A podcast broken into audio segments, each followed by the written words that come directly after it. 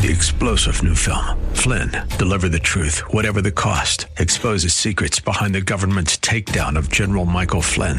Flynn knew what the intel world had been up to. He ordered the first audit of the use of contractors. This set off alarm bells. He told the truth. He was the most dangerous person for Donald Trump to hire. They had to get rid of Flynn. Flynn, deliver the truth, whatever the cost. Available now. Watch it today. Go to salemnow.com. Salemnow.com. And now back to Lifeline with Craig Roberts. Very special guest joining us today on the program. He is the senior and founding pastor of Grace Church of the Bay, Dr. Roger Chen. Dr. Chen holds a bachelor's degree from UCLA, a master of divinity from the Master's Seminary, and a doctor of ministry degree from Trinity Evangelical Divinity School. And Dr. Chen, a delight to have you back on the program with us. So good to be here. Thank you. You recently preached a sermon on the topic of a six step program for worldly addiction. Now, beyond wondering what happened to the other six, since it's usually 12, I wanted to spend a couple of moments using it as sort of a springboard to our discussion today. You know, the word warns us about being in the world, but not of the world. And yet there seems over time, and I think this has in particular been highlighted over the last many years, especially during the COVID season, where it almost seems as if the church, as opposed to trying to lead the way, lead the world, set the example, almost at some levels feels like it's trying to kind of get in line behind the world. Now, that's not meant by any means to be a blanket accusation against all of churches or all of the body of Christ, but on an ever increasing basis, we read stories about lower and lower church attendance, or in particular, Gen Xers, Gen Yers, who identify themselves as having no religious faith whatsoever. Give us some insights from your viewpoint as to why it seems as if there is such a degree of what I'll call worldly creep coming into the church. I think the way you said that is exactly right. We are in the world, and by God's grace, He does allow us to use and enjoy things of the world, whether it's the, the necessities of life, having a job, paying bills so that we can have electricity and water. Uh, but within the world, there are so many movements, there are so many things that are surrounding us. For the most part, I think Christians go to secular jobs, so they're around people who do the proverbial gossiping at the water cooler. They're they're upset. They're trying to save. To they're they're stabbing in the back. They're uh, doing all these things to get ahead, to get the things of the world. And when we are around that all the time, there's a tendency to be conformed to the world as we're warned against in Romans chapter 12. And I think in a lot of ways we have forgotten the dangers of the world. We have forgotten, uh, for example, 2 Timothy 3, 2 through 5 lists all of these descriptions of what the world will become. And it begins with men will be lovers of self and we read them, we say, well, that's horrible. That's evil because we understand the, the pride of man and the sinfulness of, of arrogance. But things like lovers of self has become almost hidden in a noble agenda or noble agendas in our society, right? Fighting for what we perceive as justice, um, thinking that what we are doing is morally good. And so we're kind of deceived into thinking, well, look, they're they're trying to help these people. They're trying to do what makes them happy, and how can we be against that? And so there's kind of this compromise uh, because we know what the Word of God says. We start believing what the world says that we're too judgmental or we're, we're too strict or whatever it may be, and perhaps even well-meaning Christians wanting to not be too offensive with the gospel, trying to water things down, maybe inadvertently to get people to hear the scriptures or come to church. And, and it's just this kind of amalgam of, of different things that we have to be careful of because we are sinners and we tend towards these worldly things that, that the world has to offer. I think that's an important key that you make there to be mindful that while yet sinners saved by grace, we are still nevertheless in the flesh and we are tempted likewise by all temptations that are out there. Paul talked about having to die daily to the flesh. And I wonder if part of the issue, Dr. Chen, is, is a sense that changes in our society and technology, I think, for example, the influence of social media, that surrounds us and inundates us with messages literally 24 7. I mean, at least at a time at midnight back in the day when I was a kid, television stations went off the air. So the ability of them to continue to push thoughts and ideas and ads your way finally ceased when the station signed off the air with the national anthem at midnight. Now it follows us everywhere we go. And if we're not inviting it into our homes, we check our cell phone hundreds of times a day and inevitably messages are being delivered that would suggest that if we get this car, we'll be more popular. If we buy this brand of clothing, we'll be a lot more happier. It's almost as if we are being inundated to such a degree that it's a real struggle for believers to try to even not only keep up with what's false and what's true, but to even push back against all of this. To maybe we're seeing a point where you think perhaps more people are saying if you can't beat them, join them? I think that's definitely part of it. We are, as you said, we're inundated, and even the temptation, not the temptation, the, the trying to discipline ourselves to maybe not look at our phone as much, or just I'm getting on my computer to check my email, and that's it. But so often we find ourselves stray, straying, and we go to social media, and of course there's those ads, and it's it's just overload because there's a I think there's a secondary problem there in that we have some form of entertainment in our pockets all the time. And so we don't stop to think. You know, I was telling my kids just earlier this week, when I was growing up, you wanted to watch TV, you turn on the TV. If there's nothing you like, then you turn off the TV and go play in the yard or you go read. Where today, most kids don't even know what live TV is because they get whatever show they want when they want it and it feeds this self entitlement. It feeds this uh, just I'm important because I can do what I want when I want it. I can have it my way, and I don't have to wait for anything. I shouldn't have to wait for anything. And I see this bleeding into areas where people do have to wait. For example, in line at the, the checkout at the grocery store or whatever it is. And more and more, I'm noticing people are getting frustrated. They're impatient. They're yelling at waiters and waitresses. They're yelling at people checking out their groceries because they're too slow. And I think this is all part of it. It's feeding our desire and our, our entitlement that I get it right now. And if I'm uncomfortable at all, then there's a problem because I'm supposed to be comfortable. And then all those ads that you mentioned come in and say, well, you want to be comfortable? You want to look good, you want to feel good, you want to be happy, this is what you need. And I think a big thing in our society is what is a need, what is a necessity, and what is a luxury. And I think there's it, it, there's gray areas. It's, it's hard to say. Is a is a smartphone a luxury or necessity? I think even maybe just five six years ago, people could argue that it's a luxury but that might be hard to argue today. Yeah, and I think certainly if you survey any 16 year old, they're going to tell you, I need this like I need my right arm. yeah, right, exactly. If you've just tuned in, my guest today is Dr. Roger Chen, founder and senior pastor of Grace Church of the Bay Area. We'll take a brief time out, come back to more of our discussion in just a moment. And now back to Lifeline with Craig Roberts. Welcome back to the conversation. Pastor Dr. Roger Chen with us today, senior pastor of Grace Church of the Bay Area, located in San Mateo. Pastor Chen, let's pick up the conversation where we left off just a moment ago. You know, you you mentioned about stopping to think, which led me to ponder a broader issue, and that is what's happened to critical thinking. You know, the, the, the sense today that there seems to be discernment on the endangered species list. People oftentimes, and I think this is true both inside and outside of the church, that tend to kind of be in a siloed environment or an environment where it's easy for them to not think, so they just accept whatever comes their way at face value. Sometimes that information may be based on truth and based on biblical values more often than not, on an increasing basis, it isn't. And yet it's easy to not to bother to think. Let somebody else do the thinking for me.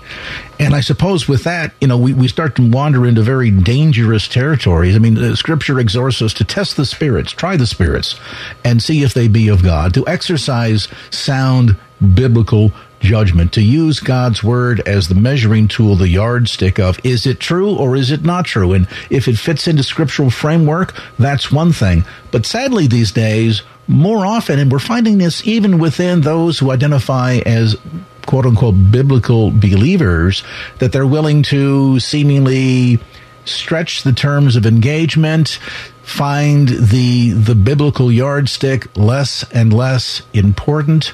I mean, I even ran into a case here over the recent Easter season with a, uh, a listener to my program debating the veracity or the necessity of Christ's literal resurrection, stipulating that, well, you know, it, it, it could be figurative, but it, in the end, it really doesn't matter. He died for our sins, so on and so forth. And so, quite apparently, abandoning one of the fundamental pillars of our faith and the teaching of God's Word. Do you find this to be disturbing? Absolutely. And I think the answer is very simple is the truth, the Word of God. How can you fit life, everyday decisions, planning into a biblical framework if you don't truly believe the Bible, if you don't believe it's true. It's foundational, it's fundamental, it, it, it is what gives us the rules for living, it guides all of our decisions. But if you are told or if you believe that everything is subjective, then of course everyone's going to do what's right in their own eyes. Everyone's going to have a different perspective. And we see this in secular society now. Everyone's fighting over different things and protesting and thinking that their way is right because there is no objective truth uh, that they can go back to. It's like telling a child to figure out a calculus problem, but you've always told him that, well, one plus one doesn't necessarily equal two. If they don't have the foundations, how are they going to make the important decisions of life if they can't go back to anything that is true? And, and your example, therefore, someone who is a professing believer to deny the very essence of who Jesus Christ is, the very facets of the gospel message, the basics of the gospel message, well, then everything else is going to fall apart. Uh, but as someone who lives in this culture, man, that's very enticing because I get to say and believe what I want to say and believe. And if you don't like it, well, then you're just intolerant and that's no good. And this is a major problem, especially when it leaks into the church. And, and, you know, to that degree, uh, I think it's it's particularly disturbing because while it's one thing to talk about the impact on salvation, which is nothing light to be sure, but then to think about the potentiality of this sort of fluidity in truth that can permeate all of society and then I think impact things in such a fashion that the very fabric, the very foundation of society could fall apart. I mean, for example, we, we generally ex- uh, accept as a given truth that taking of another one's life is not appropriate. And yet, not only do we see it happen all the time, almost in a flippant sense. I mean, back in the day, if somebody cut you off on the freeway, you might raise your hand to them. Today, somebody is just as likely to raise a gun to them in response, which kind of goes back to that sense of meism that you talked about a moment ago. But isn't there a broader danger here that if we continue to see the erosion of truth and exchange that for everybody can have their own truth and we can all have the same different truths but all be truth at the same time, that we run an even larger risk of seeing the entirety of society unravel? I think that is very true, and it is why for secular society tolerance is so important. It's it's almost like a child who knows he's done something wrong and he starts making excuses and he just kinds of you know weaves this tangled web of lies. But what's happening in society is well, if that's truth to you, then that's okay. You you have to have tolerance to cover up the fact that everyone is quote unquote right, and that's okay and you see why there's such intolerance of conservative Bible believing Christians is because we demand, because God says so, that our truth is the truth and everyone needs to submit to it. And you can't be tolerant of that. You can be tolerant of everything else, but not that, because that tells people what is definitively right or wrong, and they, they want nothing to do with that. There used to be at one time, and certainly in the memory of all of us that are of the baby boomer generation, for example, recall a time when the, if not embracing, at least the acceptance of what I'll call, for the sake of our conversation, the Judeo Christian ethic uh, seemed to be more widespread. Now, that doesn't necessarily go to suggest that everybody read the word, everybody went to church, but at least there was a sense of tolerance, acceptance. If you were a person of faith, you didn't necessarily run the risk of being made fun of. Uh, today, it almost seems as if it's open season on Christians. And, and while I don't say this is a woe is me kind of scenario, I have to wonder, is this just the natural progression from a, um, from a prophetic standpoint in terms of where we are in the timeline of eschatology? Or is there a degree to which we're kind of responsible ourselves? And, and, and j- just before you answer, Dr. Chen, let me, let me preface your response by saying we've seen this paradigm shift in certain aspects, aspects of mainline Christendom where the unadulterated teaching of God's word has been exchanged for happy sermons. It might start with a biblical quote and then it goes off the rails into what essentially becomes nothing more than an Anthony Robbins feel good success motivation workshop. Uh, we're finding more and more churches that are afraid of driving off parishioners and the dollars that they bring. So, speaking to truth regarding sin, sanctification, salvation, things of this sort, seems to be kind of uh, well, like like talking about abolishing Social Security is sort of the third rail for politics. Talking about sin, separation from God, eternal damnation is the punishment for that separation outside of the bonds of Christ on an increasing basis, even within the church, seems to be sort of the third rail topic we don't want to touch because, after all, we don't want to offend anybody. Your thoughts? I think it's both. I see in Scripture uh, a promise that things will get worse and worse until the Lord returns. Um, but I think that what is happening within churches, the feel good churches, the the wanting to get people into the doors, and so we compromise the gospel. This is a major problem, and this is adding fuel to the fire. You know, sometimes when I walk around, you you walk by a, a Starbucks or whatever it is, and you know, in the window they have a sign that is saying that they they agree with the the latest movement. You know, we saw a lot of these really come up and and gain some momentum during COVID. And I have no doubt that they really believe that, that they're accepting of whatever they say they accept in the window. But ultimately, I truly believe that's a business decision. They put those signs in the window for the sake of getting more business. Whether they believe it or not, whether the manager uh, who's on site at that time believes it or not. And I think too many churches have taken that same approach. They perhaps in their doctrinal statement hidden in a drawer somewhere in the pastor's office, they believe these truths, but you wouldn't know it from how they run their church, from their philosophy of ministry or their preaching. And I think they have good intentions, right? Let's get more people in the door and then we can teach them the truth. But the problem is, if you get them in the door by giving them a watered down gospel or no gospel at all, this is what they come for. So why would they want to hear when you change your tune and start teaching them the truth, which unfortunately never happens at all? And so this is this is a, a big problem. And yes, as believers, uh, we are we are adding to the problem.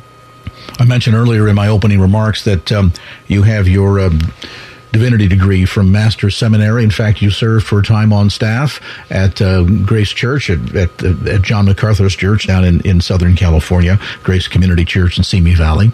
Um, and, you know, even with the name Grace, people might tend to think, well, it's, it's about the good news of the gospel, which it is. But it's always struck me that if we talk about God's mercy, God's grace, the sacrifice of his son on the cross on our behalf, God essentially saying, I, I recognize that you cannot keep my commandments and there aren't enough pure, blemish free sheep on the planet to atone for the sins of mankind. And so I'm going to offer the ultimate sacrifice that will satisfy my justice for all men, for all mankind, for all time. And it strikes me that the gospel message, that, that passion, that mercy, that tenderness that God shows towards his creation through the sacrifice of his son Jesus on our behalf is a message that is only part partly valid in the sense that God's message of love and grace only means something in the context of God's righteousness and judgment. Am I right? I mean, if, if you take out the righteousness and judgment of God, then what does grace really mean?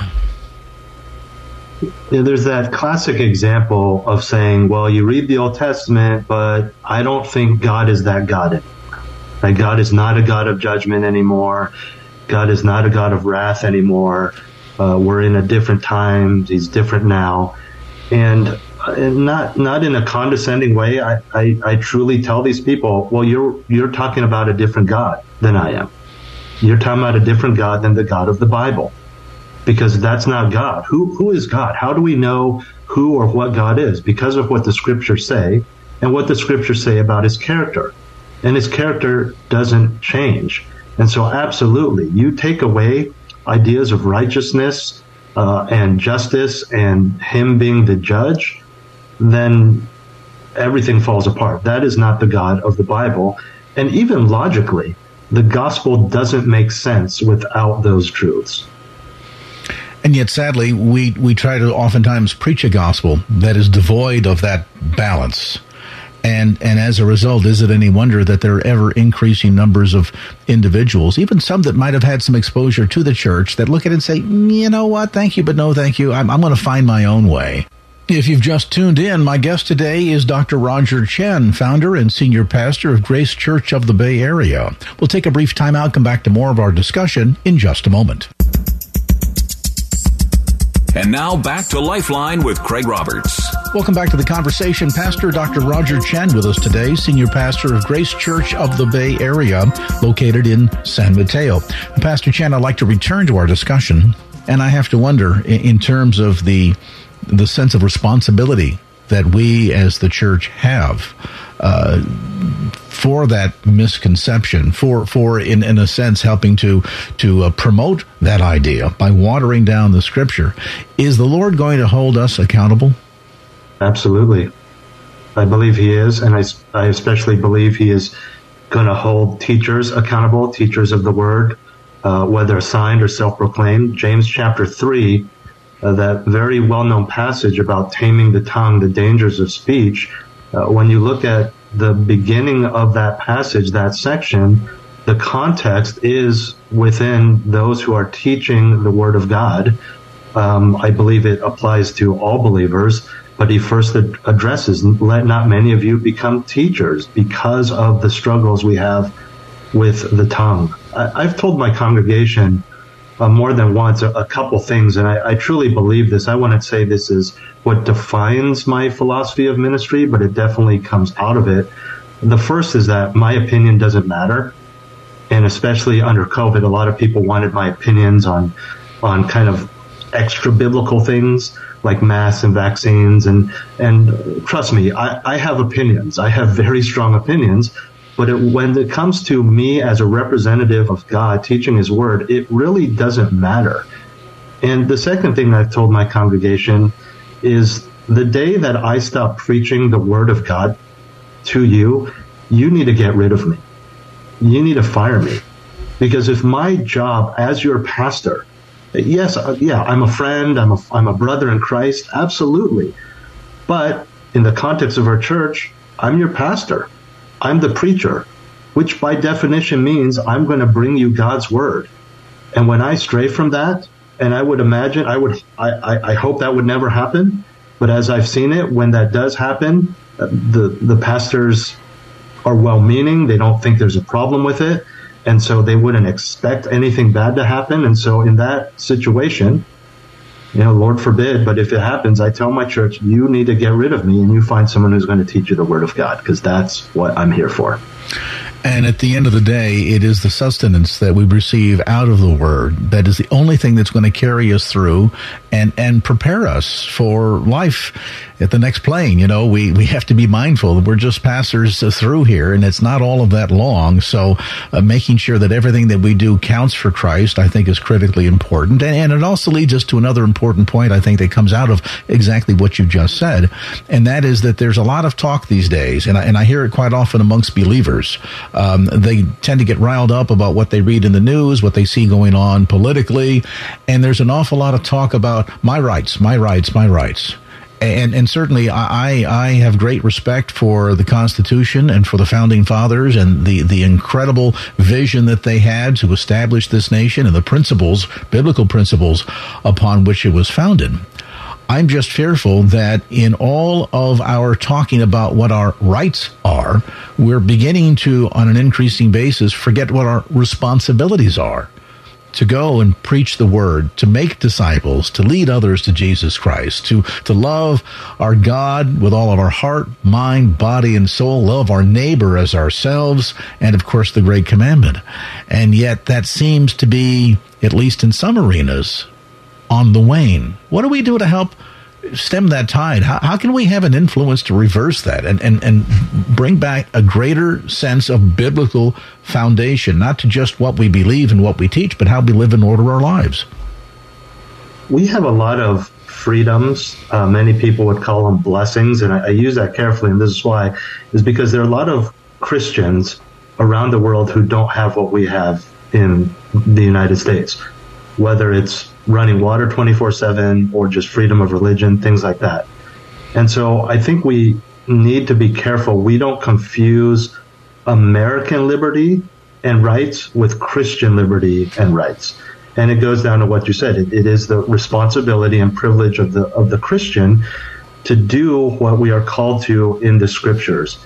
I think a lot of it comes down to perspective because we have so much in the U.S. that we easily complain about things that are just complete luxuries. You know, a, a, a tear in your expensive uh, luxury handbag or whatever it is. Your cell phone is a little slow. You know, you have the internet at your fingertips, and we complain that it takes three seconds to load instead of the normal one. And, and, it's, and, it's and we used to, when we were kids, we have to go down to the library of all places to get information. Well, if you were, you know, if you if you had wealthy parents, they would buy you a set of encyclopedias, right? Which, which were out of date within a year. Yeah. yeah, exactly. I think as believers, we need to be reminded that God has given a, us a lot in this country, and so we use those things for His glory. They're a means to an end. And I think too often American Christians, I think especially here in the Bay Area, because it is such a wealthy area uh, of of the world of the nation um, we need to remember that these things, this stuff, that's not the goal. That's not the end. They're a means to an end. Your job is a means to an end. To pay the bills, to be a good steward, certainly. But uh, God has put you in that place, no matter how difficult your coworkers may be, for example, so that you will have those people to witness to. It puts you in that difficult family situation to witness, to be a testimony, to be an example of Christ's love and, and, and mercy and grace. And so when we get so caught up in the things of the world, then of course we're going to forget what our responsibilities are to the world, the unbelieving world, to God, to our fellow believers. And I think uh, we need to remind ourselves of the gospel. We need to remind ourselves where we came from. Read through Ephesians chapter 2. Uh, you were like these people, uh, completely sinful. And we need to remind ourselves that everything else is extra except for the one primary right that we have, and that is the right to be condemned by God. Everything else aside from that is God's grace. Let's pivot for moments to talking about what God is doing at Grace Church of the Bay. We mentioned that you were a founding pastor there. Give us a bit of a snapshot as to what God is doing in and through that ministry. We're a church plant. Uh, we started in October of 2011, and we really we didn't branch off of another church. We just kind of worked from the ground up with four people committed. I say four and a half because we had a baby at the time, and so there was my wife and I and our oldest son and, and another couple that were committed. And uh, the Lord has just uh, done what He says in His Word. He's going to honor His Word. He's going to honor the preaching of the Word, and it's grown uh, to a place where we are a very uh, diverse uh, congregation in terms of ethnicities as well as ages. And uh, we are committed to expository preaching, verse by verse preaching of the Word of God Uh, we don't get up, caught up in whether it's secular or even within the church, different trends. We try to stick with what the scriptures say. And uh, the Lord has blessed that. And over and over again, we find people who are coming. And uh, as you mentioned, there's, you know, I come from John MacArthur's church, and naturally there are people who find our church because they are looking for a graduate of the Master Seminary. And there are many in our church who, when they first walk in our doors, have never heard of John MacArthur and they hear the preaching and uh, maybe they've they're unbelievers. We have uh, several people who, uh, in their adult life, walked away from the Lord after being raised in a Christian home, going to church, and have realized that they need to get back to the church, get back to the Lord.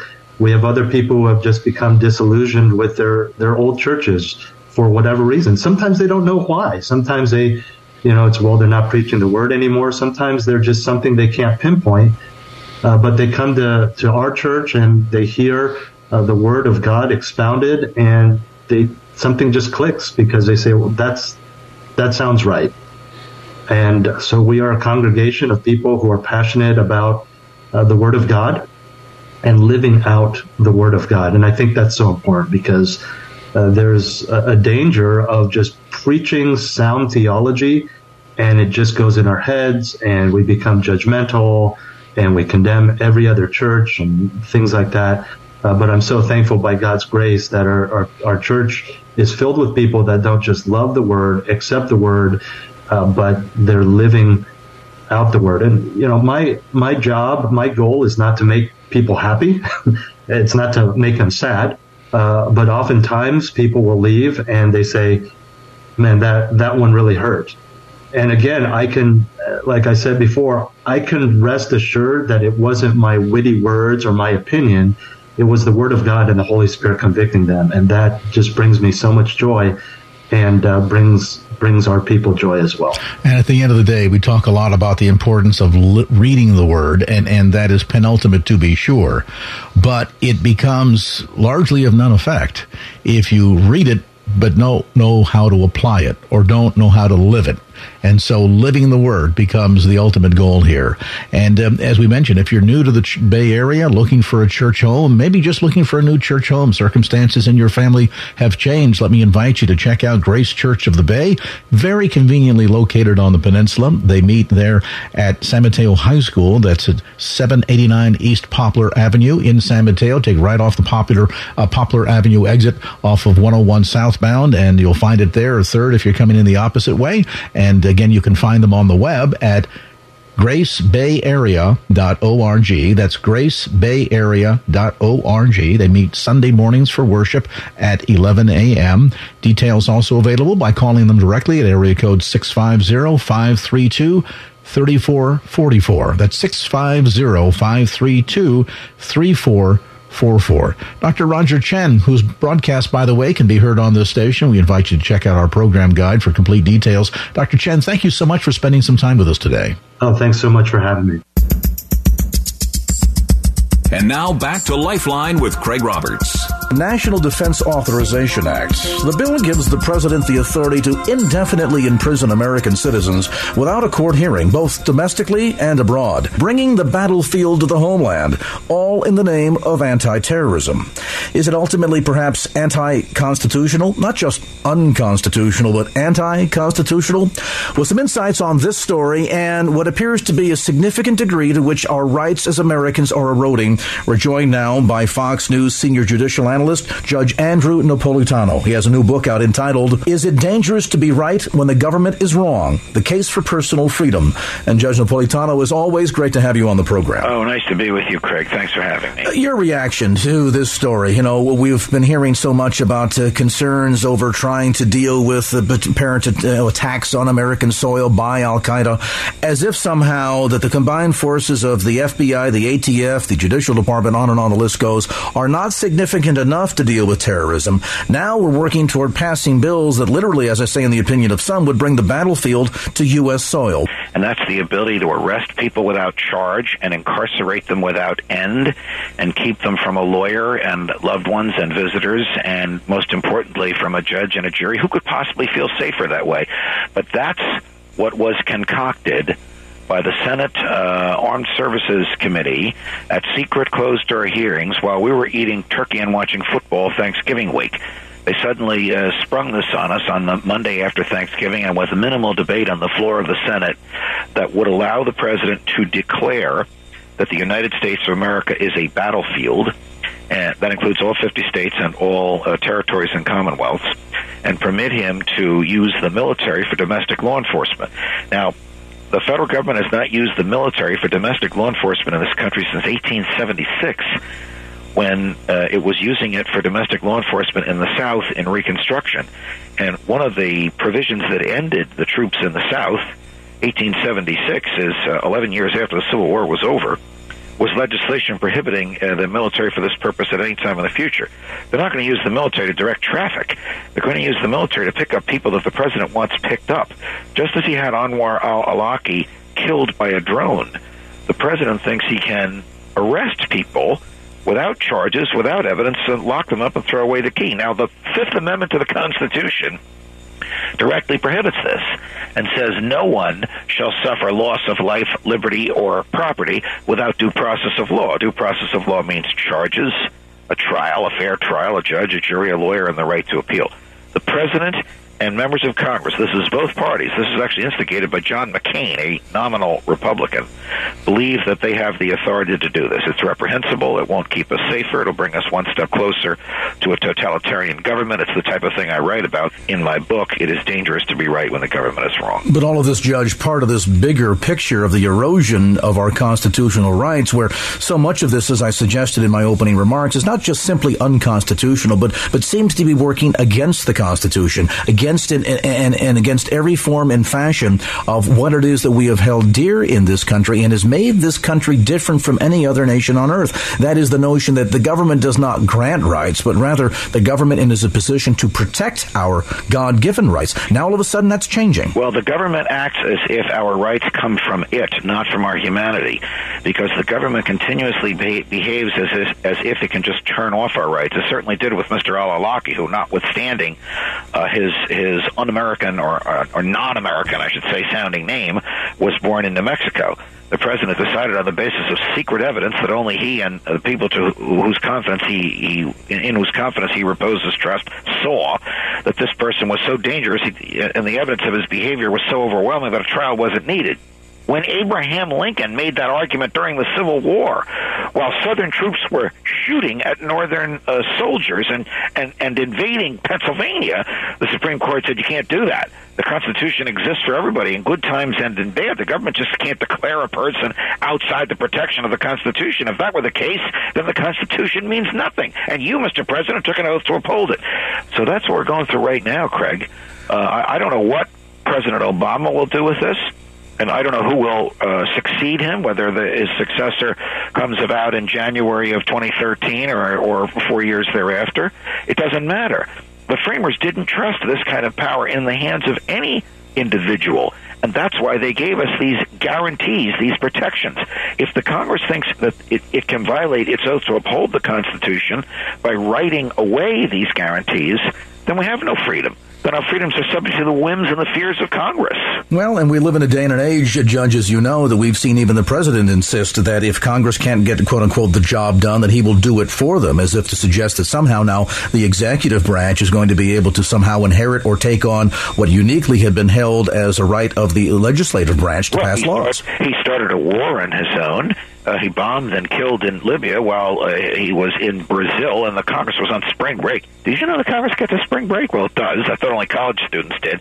Nevertheless, Congress did nothing to stop them from uh, from doing that. Congress did nothing when he when he killed this uh, American citizen and the guy's 16 year old son, about whom he admitted he had zero evidence of uh, of criminal uh, behavior or, or immediate or immediate danger. Congress did nothing about it. So Congress, which sometimes acts like a potted private plant. When the president does things that Congress perceives as politically popular, although unconstitutional, or as my friend Craig Roberts says, anti-constitutional.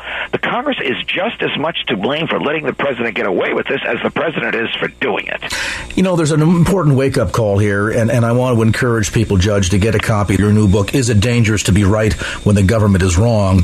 This notion that, you know, we, we need to decide what do we value more? Do we value safety or freedom? I tell you, I, I remember walking down the streets of Moscow prior to the collapse of the Soviet Union.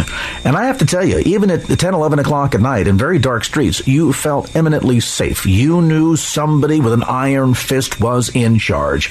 And the crime rate in Moscow in the middle of the night was practically nothing under Soviet communism. But you also knew that as safe as you were, you had no freedoms whatsoever. Do we really want to live in that kind of environment where we feel safe but have no freedoms to, No, to exercise no, in that no, safety? Of course, of course not. Of course we don't. But that's what this government, Republicans and, Democrats, is bringing us to. Look, George W. Bush and Barack Obama have frequently argued that their first job is to keep us keep us safe. They're wrong. Read the Constitution. It tells you what the president's job is. The president's job is to keep us free. If they keep us safe but unfree, they're not doing their job. Period. That's what this book argues. Here's the sixty-four thousand dollar question, Judge. If if Congress is not doing its job, if the president is not doing this job, and we have concerns even about the judicial branch doing theirs, what do we do as American citizens? we have to vote them uh, out of office or we have to uh, disobey unjust laws. The courageous people who who desegregated segregated lunch counters in the South in the 50s and the 60s broke the law, but those were unjust laws that the legislatures lacked the political will to change and the courts lacked the intellectual fortitude to change. But but civil disobedience changed them. Here's an example of present day civil disobedience. The Patriot Act lets federal agents write their own search warrants. Something else we could talk about. It's blatantly unconstitutional because the Fourth Amendment says only judges can issue search warrants. When they hand you the search warrant, they tell you you can't tell anybody about it or we'll arrest you for telling anybody. Guess what? A lot of people who've received these self-written search warrants have been telling people. They're lawyers who have been going into court to challenge them. Guess what federal judges have been doing? Invalidating them. So sometimes it's necessary to be courageous in the face of an unjust law and do the right thing, and freedom will prevail. The other thing to do is to vote out of office anybody who, who enacts legislation that blatantly, directly, and clearly and profoundly violates the Constitution. Judge Andrew Napolitano, again, the new book, Is It Dangerous to Be Right When the Government is Wrong? The Case for Personal Freedom. The book newly published by Thomas Nelson and available through Judge Napolitano's website at Judge Nap. That's judgenap.com. As always, Your Honor, appreciate having you on the program. Pleasure, Craig. Thanks for having me. Take care now, Judge. Well, that's going to do it for this edition of Lifeline. Thanks so much for being with us. And if there was anything you heard on today's show that you'd like to hear again or share with a friend, grab a copy of the Lifeline podcast. Simply log on to kfax.com. That's kfax.com for the Lifeline podcast. Our producer is Wanda Sanchez. I'm Craig Roberts. Till next time round, remember, just don't keep the faith. Get out there and share it and make it a great evening. So long. Opinions expressed in the preceding program do not necessarily represent the views of the ownership, staff, or management of KFAX. Copyright Salem Communications, all rights reserved.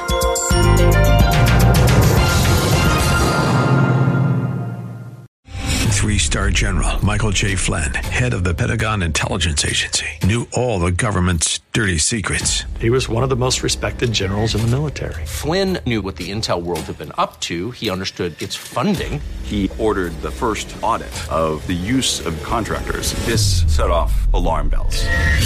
The explosive new documentary, Flynn, Deliver the Truth, Whatever the Cost, and covers the facts behind this scandal. Flynn told the truth. He was the most dangerous person for Donald Trump to hire. I find out the worst enemy that I'm going to face in my life is right here in America. They took my assessment and they wanted me to change it. And I was like, I'm not changing it. They had to get rid of Flynn.